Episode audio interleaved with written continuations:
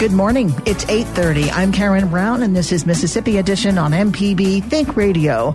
On today's show, the legislative session is at the midway point.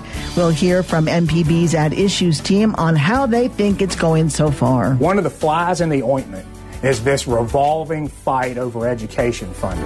And so a more cynical perspective on why it's politically expedient to do something is to come up with a formula that allows you to say we're fully funding education. I think more what the Republicans are thinking is we need to have a more honest discussion of education funding, because education funding is at all-time highs under Republican leadership. And after Everyday Tech, an interview with former Secretary of the Navy and former Mississippi Governor Ray Mabus. That's all coming up. This is Mississippi Edition on MPB Think Radio.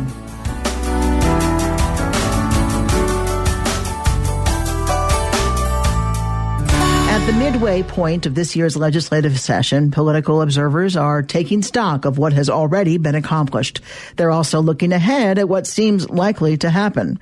In a conversation from MPB's Legislative Affairs TV program At Issue, host Wilson Stribling sat down with Democrat Brandon Jones and Republican Lucian Smith. Jones is a former state legislator and an attorney at the Barrier Jones Law Firm.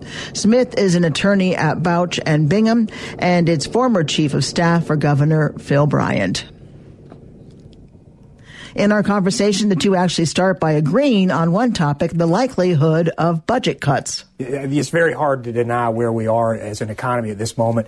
Decent chance we'll see another cut probably before I finish this sentence. I think it's almost inevitable, and we could potentially see a fourth one, fairly quickly. Yeah, I think that's right. I think there's a very high likelihood of a cut coming fairly soon. One thing to keep in mind, we're still collecting more money in fiscal year 17, the current fiscal year, than we collected in 16. We're just not collecting as much money as we thought we would, and so we don't have enough money to pay the actual appropriations that were put out. We've heard this a lot this fiscal year, that revenues are down. What's the long-term solution here? One is this 98% rule. I mean, I think the 98% rule is very important, and what the statute requires is that all of the appropriations bills, when you total them up, only add up to 98% of the revenue estimate that the states come up with.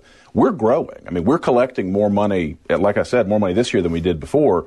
The problem is, because we appropriated 100% rather than 98% of the estimate, every dollar below what you estimated requires some sort of a cut. But if you had the 98% rule in place, you've got a larger cushion, so revenue has to be 2% off before you've got to change any of the appropriations. That is an important safety mechanism, and I think it's smart that the legislature's going back to the 98% rule. You could feel, Lucian, Chairman Reed and Chairman Clark really diving in deep on the mechanics of how you move these things around, because I think that's one of the ways you protect yourself from having to deal with the larger realities of the state economy. I mean, the picture painted by the economist in the Treasurer's office was just very bleak. The gross domestic product is down as compared to 2008 numbers. Our state tax collection is down 1.2%. State income tax is down 0.1%. On top of that, our indebtedness has grown, I think, 41% over the last 10 years. Those are striking numbers. And then we heard on top of that, the economists say that we looks like we're losing population. So it kind of reminds me of my dad. We used to watch football together, and he'd say, well, that quarterback can't throw real well, but at least he's not too strong and can't run too fast either. I thought, well, we're in a rough spot. Mississippi's always been slower to go into recessions and slower to come out of them. It's just the nature of our economy here, but I think we'll rebound. Keep in mind, the Republicans just got control of government 5 years ago, so we've got 100 years of Democratic control we've got to fix so we can have faster growth. Well, it's keeping the tradition that Austin started of saying, trust us, give us more time, it's all going to be fine, give it a little bit longer. A few more years and we'll see what happens. Let's move on to something that's been on, a topic that's been on our agenda every week, it seems, since the session began, and that's education and the Mississippi Adequate Education Program, EdBuild. Does it look likely in your eyes, Lucian, that we will have a special session to take up an EdBuild proposal this year? I think it's very possible. The bills that would have allowed a vote on the EdBuild proposals died, so you'd have to have a special session in order to bring them back up, unless you could get two-thirds agreement on both sides, which is just never going to happen.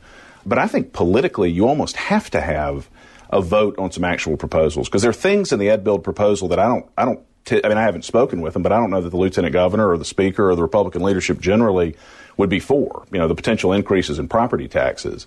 And so I think if you don't have a vote on an actual proposal, then when we have statewide elections in 19, the Democrats can pull anything out of the EdBuild proposal that people aren't happy with and say, this is what the Republican leadership tried to do to you. So I think we're going to see a bill either in a special session or certainly next year so that there's an actual Republican position on changes to the MAEP formula. Well, it's a good point, Lucian. I think you're right. I mean, going into this session, there were supposed to be two really big ticket items. One of them was retooling MAEP. The other one was infrastructure. We have learned over the last several weeks that infrastructure is off the table. So that you're left with MAEP, and so you kind of have to have some big legislative agenda hit. That, it's the new administration's first one. Further serving the agenda, and so without that, I think you're right. It'd be kind of strange. But in reflecting on exactly what's going on, it's become more and more clear to me that at least part of what's in play here for folks at home who are watching this is that you want to retool the MAEP formula so that you can declare victory, so that you can declare that education is fully funding, even if funding is no different than it is today or no different than it was last year. Because if I'm a Republican, I'm having good success at winning elections, but one of the flies in the ointment is this revolving fight over education funding. And so a more cynical perspective on why it's politically expedient to do something is to come up with a formula that allows you to say we're fully funding education, even if the overall numbers don't change that much. And so there's a lot riding on this, and of course that's a cynic's view of what is at least at part in play. I think more what the Republicans are thinking is we need to have a more honest discussion of education funding, because education funding is at all-time highs under Republican leadership. There have been significant increases over the course of the last 5 years. We're spending more now with a Republican speaker on education than we did when we had a Democratic speaker. But a lot of that money isn't going through the MAEP formula. You know, the governor championed, and the House and the Senate passed the third-grade reading gate several years ago. And so there's been specialized funding to provide for coaches, to provide for the interventionists, but it's not going through the MAEP formula. And so even though education has been increased, the formula is not being fully funded. And so this would be a way, like Chairman Reed said, to get more money through the formula directly into the classroom. I mean, I think it's a good, much-needed reform that I'm optimistic that they'll be able to get through. Are there some political smoke and mirrors, as Brandon described, at work here, too? No, I don't think so. I mean, like I said, education funding keeps going up. I think if there's smoke and mirrors, it's somewhat on the other side. I mean, the problem with the MAEP formula is that the way it works will require additional funding every year. It's been fully funded twice, and that's under both Republican and Democratic leadership, because at the end of the day, all they can do is look at what the pie is and the total state budget and decide how much of it goes towards education. But it has been set up in a way that it's a perfect cudgel for Democrats to use every single year against Republicans, because they're always going to be able to say, look, you didn't fully fund education. Well, really, you didn't fully fund the formula, the number that it happened to spit out. So having some reform to make that a little more transparent, to have it focus on classroom education, that'd be a great thing. You know, a big problem, I guess the elephant in the room with this conversation as it stands right now is, though, we really just have no idea what this program is going to look like. And that's a huge problem for Republicans. I mean, because we can talk about all of these things in the abstract, as we've done on this program for weeks. But until you have something that people can feel and touch and talk about and debate, you're really behind. And we are, you know, as each day ticks away, we're getting closer to the end of that session. And you have to ask yourself, how much time do you need to fully vet a new K through 12 education program? We're getting very close to that moment when I think you're rushing it, which is something I know they wanted to avoid. No, and that's a very valid point. I mean, and it's conceivable, to your earlier question, that you end up pushing the actual vote on this off to the next session, so you've got a full year to vet what the final proposal is. Because I think it's very easy for there to be fear and fear-mongering about what's in the bill when there's not actually a bill for anyone to read and confirm what is or isn't there. A bill that failed would have moved the Department of Mental Health under more of the governor's control. It would have allowed the governor to appoint a director to the Department of Mental Health instead of a board serving that purpose. Was that not a significant defeat for the lieutenant governor? It was certainly a surprise over there, because you had Republicans who generally vote with him who didn't vote with him. I'll say this, I don't think the the lieutenant governor is not likely to just let that pass. I suspect that that'll be both bad for the people who failed to vote with leadership, but I would expect he's going to find another way, whether it's through asking the governor to put it in a special session call, finding another code section that's open. I doubt that that's the last vote we'll see this session on whether or not we ought to make mental health an executive agency. If there was a way to move those senators, county board of supervisors under the lieutenant governor's office with a piece of legislation, we might see it come. I mean, Lucian is exactly right. This is not a lieutenant governor who loses bills. He has been an extremely effective worker of the legislative process, and whenever he's really wanted something, he has tended to get it.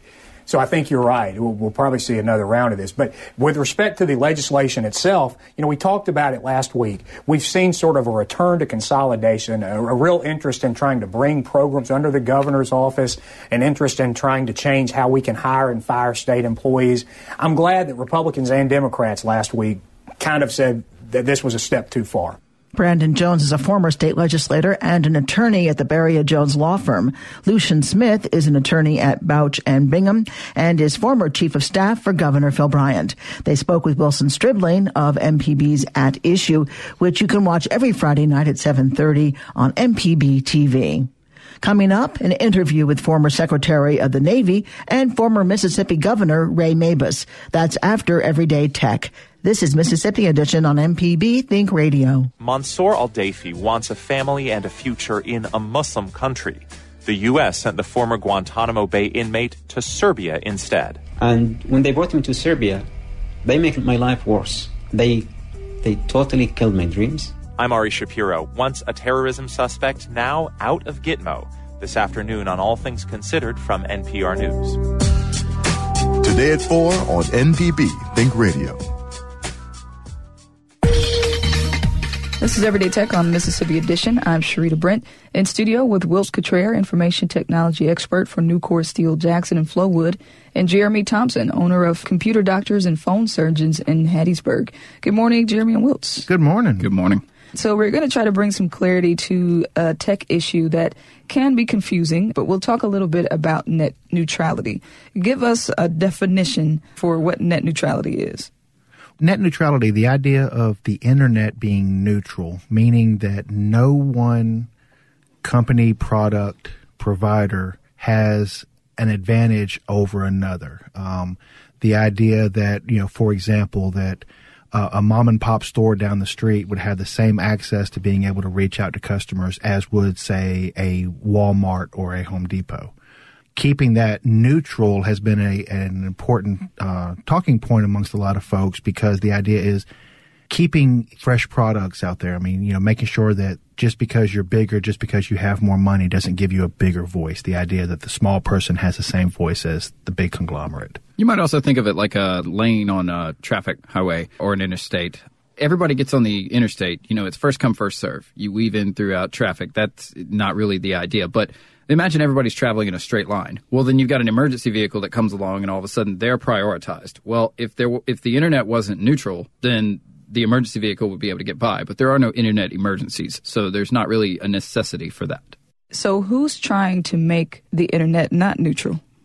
Big companies. Big internet companies. Yeah, we want you to pay more to make sure that our content, our advertisements, our buddies in business have a louder voice than the other people. So their claim is that the demand for data is rising as we stream more content and all that. Oh, well, they've got to have the infrastructure to handle it.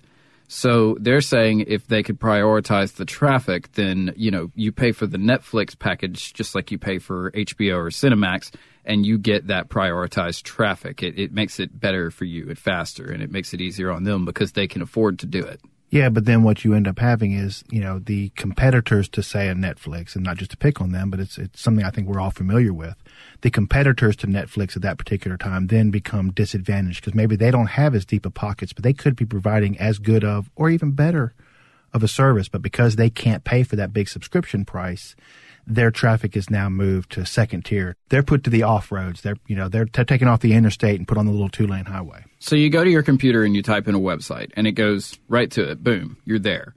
Well, if that website was like Minor Wilts' website and there was no net neutrality, then it would sit there and it would load and it would load and it would load, and then eventually it would come up. But we would be on slower traffic tiers because we're just little fish. So any startups, any smaller companies, they're little fish too. They get that same prioritization. They get the bottom of the rung like everybody else.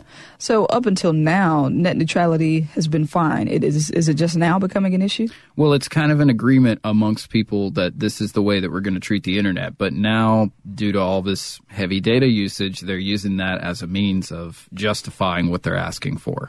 What would be some immediate effects if net neutrality would go away? In what ways would people obviously recognize it?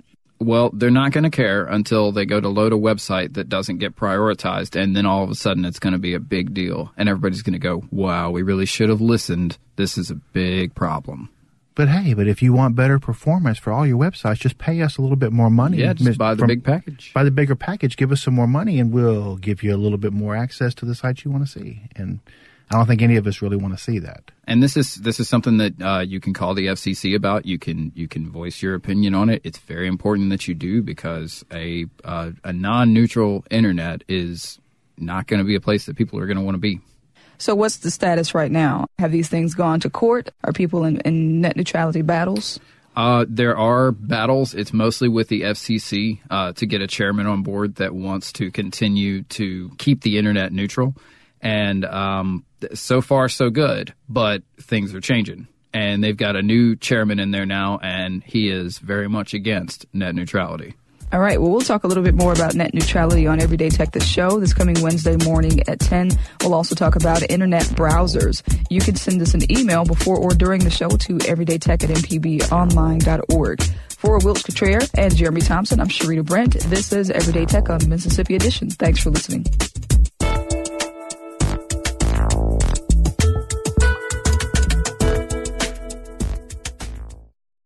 Hi, I'm Dr. Susan Buttress.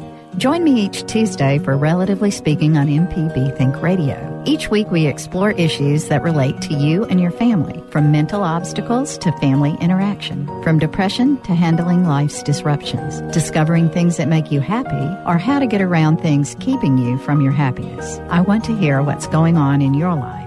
Relatively Speaking, part of the Daily Southern Remedy series, this morning at 11 on MPB Think Radio. This is Mississippi Edition on MPB Think Radio. I'm Karen Brown. Former Mississippi Governor Ray Mabus has just concluded his tenure as U.S. Secretary of the Navy, a position he held for 8 years under former President Barack Obama.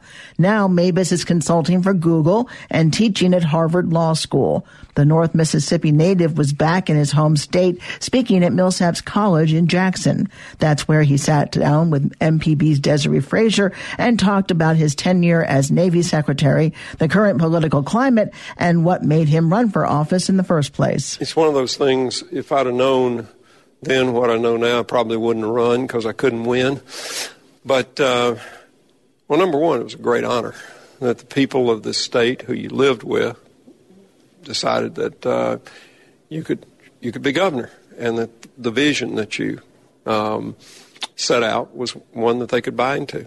And secondly was just the feeling of hope and the feeling of endless possibilities for this state. And we got a lot of stuff done. I mean, in education, in county government, in jobs, environmental protection, in just so many things.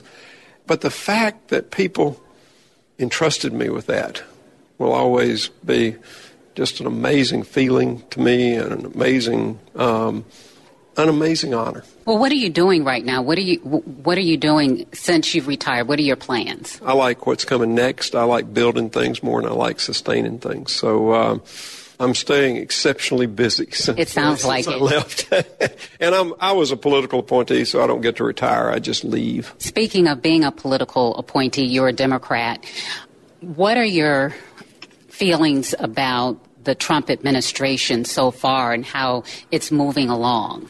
I want some answers. I want some answers on Russian intelligence. I want to know how deeply Russia was involved in our election. I think the American people deserve that. This has been a very chaotic start to an administration. It's been sort of the contrast between it and the Obama administration, where you had 8 years with no scandal, where you had 8 years of economic growth, where you had 8 years of someone who was a good husband, a good father, a good role model in the White House. And you contrast that. But the main thing right now is, what was Russia up to? We know they don't have our best interest at heart.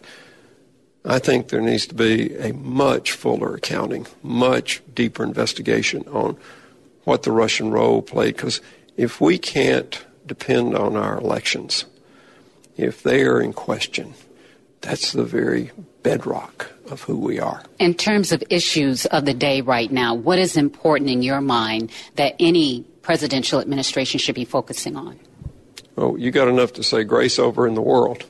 You got North Korea, you got Russia, you've got resurgent China, you've got an aggressive Iran, you've got Boko Haram and ISIS, you've got lone wolf attacks. But I think that any American president, the thing that they've got to be concerned about is protecting what is America, not building walls, but who we are as Americans, the idea of America, the notion that we are a beacon of freedom, that we are a nation of hope, that we are a nation always trying to improve, that we're always trying to move to our better selves. And that's what any president ought to do. Now, I do want to ask you this. You did talk about a report that you did for the Gulf Coast in terms of restoration. You want Mississippi to be out in front of that. How do you envision that, and what do you see in terms of alternative energy? The report that I wrote in 2010 that Congress adopted as law, pretty much intact as a Restore Act, means that literally billions of dollars are going to be coming into the five Gulf Coast states. Mississippi's going to get a good bit of money. And what I think is important is that they take a strategic look. How do we use this money in a way that will help the state the most in the long run? Not just little projects here, little projects there, somebody's pet idea or something like that. Alternative energy ought to be one of those things. We ought to lead the country in alternative energy here. It will provide a new stream of income to a lot of people in Mississippi, particularly our farmers. If we do, it will provide a whole new economy for this state. And this country, regardless of ups and downs, is moving toward sustainable energy. We're moving away from oil. We're moving away from the non-sustainable energy. And as the oil minister from Saudi Arabia, the old one, said one time, you know, the Stone Age didn't end because we ran out of stones. It ended because we invented something better. We're in the process of inventing something better. And Mississippi and the coast ought to be in the forefront of that. Former Mississippi Governor Ray Mabus. Stay tuned to MPB Think Radio for local Mississippi-based programs all morning long. Coming up at 9, it's Money Talks. At 10, In Legal Terms. And at 11, stay tuned for Southern Remedy.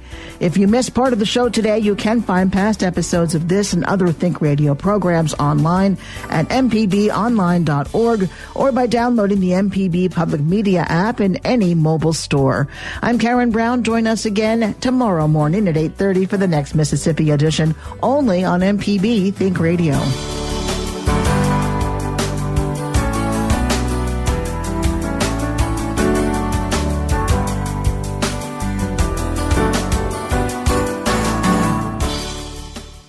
Support for MPB comes from the University of Mississippi School of Education, now offering an online master's degree in teaching. A state license can be earned after the first summer semester with an opportunity to teach grades 7 through 12. The application deadline is March 1st. More information at education.olemiss.edu.